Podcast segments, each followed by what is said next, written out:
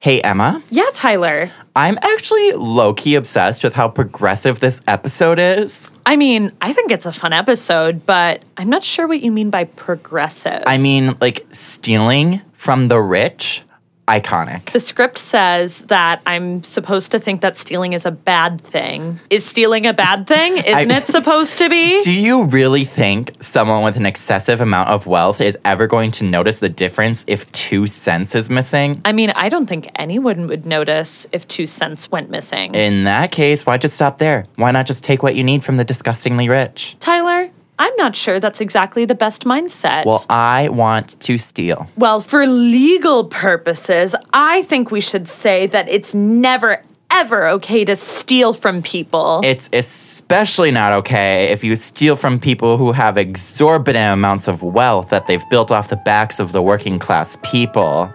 I'm looking at you, Jeff. Remember, kids, money is just a concept, it's not real. Cancel my student debt, Joe. I'm Tyler Strandberg, And I'm Emma Meyer. and you're listening to Keyframe Reframe. On this podcast, we watch the Cartoon Network show Over the Garden Wall and analyze the plots, themes, and characters. At the end of each episode, we'll talk about who our favorite character was, as well as give the episode a rating on a scale of 1 to 10. You're listening to Keyframe Reframe. I am so sorry I had to put you through that for the cold open. You made me say that I was not okay with stealing from the rich. I know. I'm so sorry about that. It's really mean of me. Well, I don't know why I said that. That wasn't right. That was really mean of you. It was mean of me, and I am incredibly sorry. Thank you. Well, today I'm excited to talk about the fifth episode of the show titled Mad Love. Yes, and this is the halfway point. So here we go. Here we go. Wirt and Greg claim to be the nephews of the wealthy and eccentric Quincy Endicott, so they can steal two cents from him to pay for a ferry that will cross the river. In order to distract him, Greg, Greg's frog, and Fred convince Quincy to search for a ghost he supposedly saw one night. Beatrice reveals to Wirt that she was once human, but she and her family were cursed by a bluebird. She explains that Adelaide is the only one who can change them back, and Wirt reveals that he has a crush on a girl back home named Sarah. The groups reunite and discover that the ghost was, in fact, Quincy's neighbor and that their two mansions are actually connected. The two embrace each other and award Greg a cent each for his help, Wow. which he then throws away. He made the right choice. Throw the money away. Uncle Quincy was wrong. I got no sense, no sense at all. This episode premiered on Cartoon Network on November 5th, 2014, and was written by Natasha Allegri and Zach Gorman. Well, let's just uh, touch on some little things that need to be known here. The moment when Endicott describes seeing a ghost is initially seen in the opening prelude of the first You episode. remember the shadow passing through Yes, the, and he turns around dramatically. the drama. Oh my god, I'm obsessed with it. He's mad. Don't be mad. I mean, a lot of this episode has to do with mystery, secrets, and madness. For example, the mansion itself is described as a labyrinth when Endicott has lost his sense of self. The labyrinth in Greek mythology is a structure created by Daedalus, Nailed it. Sure.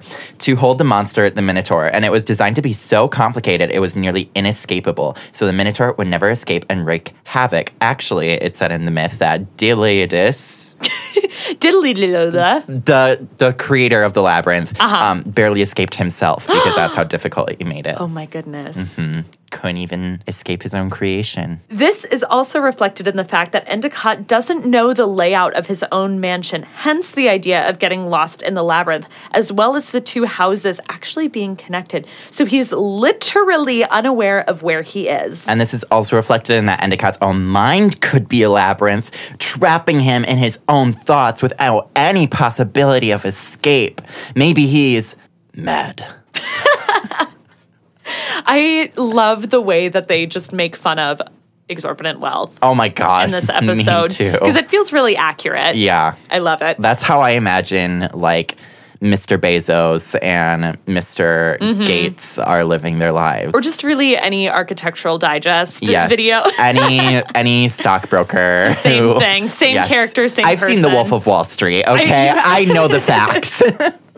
Well, this episode talks about mysteries a lot, but it also has a lot of secrets, some of which are answered, like the identity of Marguerite Gray, why Beatrice is a bird, and Wirt's secret love infatuation with Sarah. I'm so that's so cute. Isn't Jason Funderburker brought up in this episode too? Absolutely, yes, he he is. is. We will get to him. We'll get to later. him. And some of these secrets still remain hidden, Mm-hmm. such as what caused the suspicious mess in the bedroom, but more importantly, what filthy things did Endicott do to earn his money? His- what blood is on his hands? his dirty hands. I These mean, filthy hands. he's British and he's in the tea trade, so I think we can do some we can do some inferences. Even the questions about Marguerite Gray and Endicott being ghosts, or if they're not ghosts, is left ambiguous at the end of the episode. Hmm. What do you think? I totally think they're ghosts. I mean, if we think back to like Pottsfield, right? Like those people Mm-hmm. Right. were dead. Well, does this mean that everyone in the unknown is dead or just like on their way to death? We'll leave that for the series wrap up. That's ambiguous because I'm like, hmm, what about Beatrice then? What about the woodsman? What about the woodsman's daughter? Right. Well, I know? mean, this is another episode where death is a really, really prevalent topic. Yeah, I mean, like, just like many other of the episodes in here, I mean, it, it pops up and keeps reinforcing itself throughout the series, debatably, like, since the first episode, too. Oh, for sure. For example, this episode introduces the need for two pennies to ride the ferry to reach Adelaide. Which also ties back to Greek mythology when a small fee in the form of a coin was needed for Charon, the ferryman, to take the newly departed over the rivers Styx and Archiron. sure. Acheron? You know what? I am not Greek. into the land of the dead. Another example is the presence of Endicott's peacocks, the symbol of immortality and eternal life after death. Endicott himself explains that he is crossing into the abyss, never to return. Okay, wait, speaking of the peacocks, I am so afraid of birds. Oh my god, It is yes. a huge problem. I'm kind of working on it, but I'm also not wrong for being afraid of no, birds. I don't blame you. Thank you. But the moment where the peacock like jumps through the window and it, it scares me every time.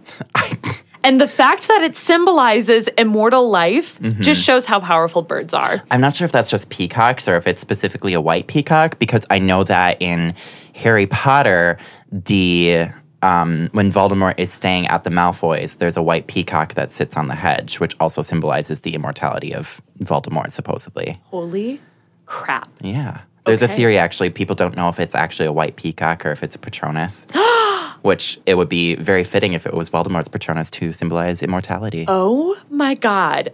Is this a Harry Potter podcast? Shut up. Look, I read the books a few months ago. We're Top over of mind. it. Top of mind. As we mentioned earlier, we do get a lot of insight into two of our characters who get to spend a lot of time together in Mm-hmm. this episode, and that is Beatrice and Wirt. Um, for example, we learn why Beatrice is pushing so much to go to Adelaide. Yeah, I mean, in the hard times at Huskinbee, she said, in a sense, I'm trying to find my way home too. Mm-hmm. She's turned into a bluebird because she threw a rock at one. That's the moral of the story, which we also saw in the introduction. We didn't see her throw the rock, but we did see Mm-hmm. Yes, Beatrice. we did. No, we saw her sitting by the river But then and she she's looking turns sad. around. She doesn't throw it. You just see a bluebird fly by and she turns and looks at it. Oh, And you're that's right. it. You're right. Yeah. Anyway, But that's what happened. she gets turned into a bluebird after that. Well, in the last episode, we also saw the tavern keeper say, Bluebirds bring bad luck, which could insinuate the curse put on by Beatrice after she threw the rock at the bluebird. Hmm. Interesting. As for Wirt's side of things, this episode continues to progress his character's journey by peeling back some more of those layers of his personality. He is just a complicated sad boy, isn't truly he? is. And we love him for that. Well, in the previous episode, we saw how anxious he is once again, how stubborn he is once again and how unsure of himself he is. In this episode, he's telling Beatrice things about himself, and he acts as if they're things that he has to keep private from others. And even though, like, just like Beatrice says, they're just normal things. It's so sad. It's like, why are you ashamed of yourself, buddy? Being a Like, teenager is hard. it really is. I mean, we don't know he's a teenager yet, but he is a teenager. we can infer. But, Yeah. They constantly refer to them as children. I remember back in Schooltown Follies when Miss Langtry constantly referred to Wirt and Greg as children. Mm-hmm, mm-hmm. So, Emma, tell me who your favorite character was. You know, speaking of word, he is my favorite character in this Wow, episode. really? Yes, yes. And, you know, I think I, throughout the series, and I know this is just a part of his character growth, I am just annoyed with how his insecurities tear down people around him. And this is the first time that I feel like we see him coming into himself more. He's opening up, right, with Beatrice, and we see their friendship change too. Um, and yeah, up until this moment, he was really annoying to me. Also, my favorite line in this episode is when they emerge into Marguerite's house. Yes. And he has the line about the French Rococo style over Endicott's Georgian sensibilities. I'm obsessed with that. so funny. What are your thoughts? I completely agree. I love that. We will touch on that in a few more episodes, actually. Um, I gotta admit, my favorite line is I wanna steal. And therefore, my favorite character is Fred the Horse. oh my God, that is so funny. He is hysterical Yes. this episode. I love when he gets like freaked out and he's like, I'm sorry, I'll never steal again. I'll live an honest life and get an honest job. And I'm like, buddy, it's okay. But don't you think it's crazy that at the end of the episode, Fred ends up working for them? I know. he sells himself he back is a into class traitor. He sells himself back into the system. I hate like hate that journey for him, but also he is the funniest character this episode, and I am obsessed with that. He Absolutely. Mm-hmm. is- yeah, just very very funny. Also, like side note. Oh, f- the rich, eat the rich. Yeah. Endicott does not deserve that much money. Fred is totally justified in stealing from them. Absolutely. Marguerite doesn't either. Nope, she does not. The fact that they didn't even know that their houses were connected, that's a big problem. Mm-hmm. Red flag, red flag. okay, what did you rate this episode? I have a feeling I'm gonna know.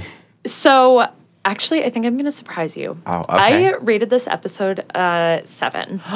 Wow, yeah, you did really surprise me Mm-hmm, with that. I do really love this episode. Um, and again, it's very quotable. But for me, outside of Wirt's development, there aren't a ton of major advancements for the overall plot in Over the Garden Wall. We just see.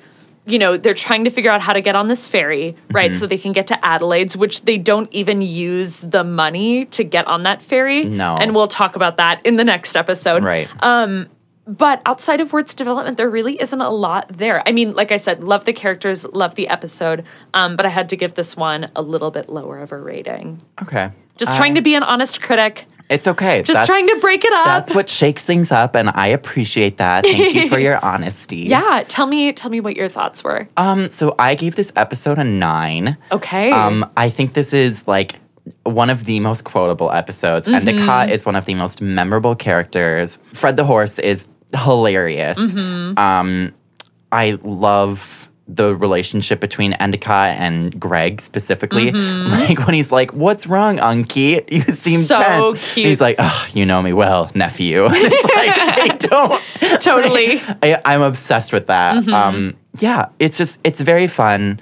I love that, and I think the advancement of the characters is kind of what bumps it up. Like the last episode, I gave an eight for Mm-hmm. these same reasons, um, but knowing learning these things about the characters, especially Beatrice and Wirt, kind of bumps it up to a nine for Yeah, me. I'm not, I'm not mad about that rating. It, I think this is one of the.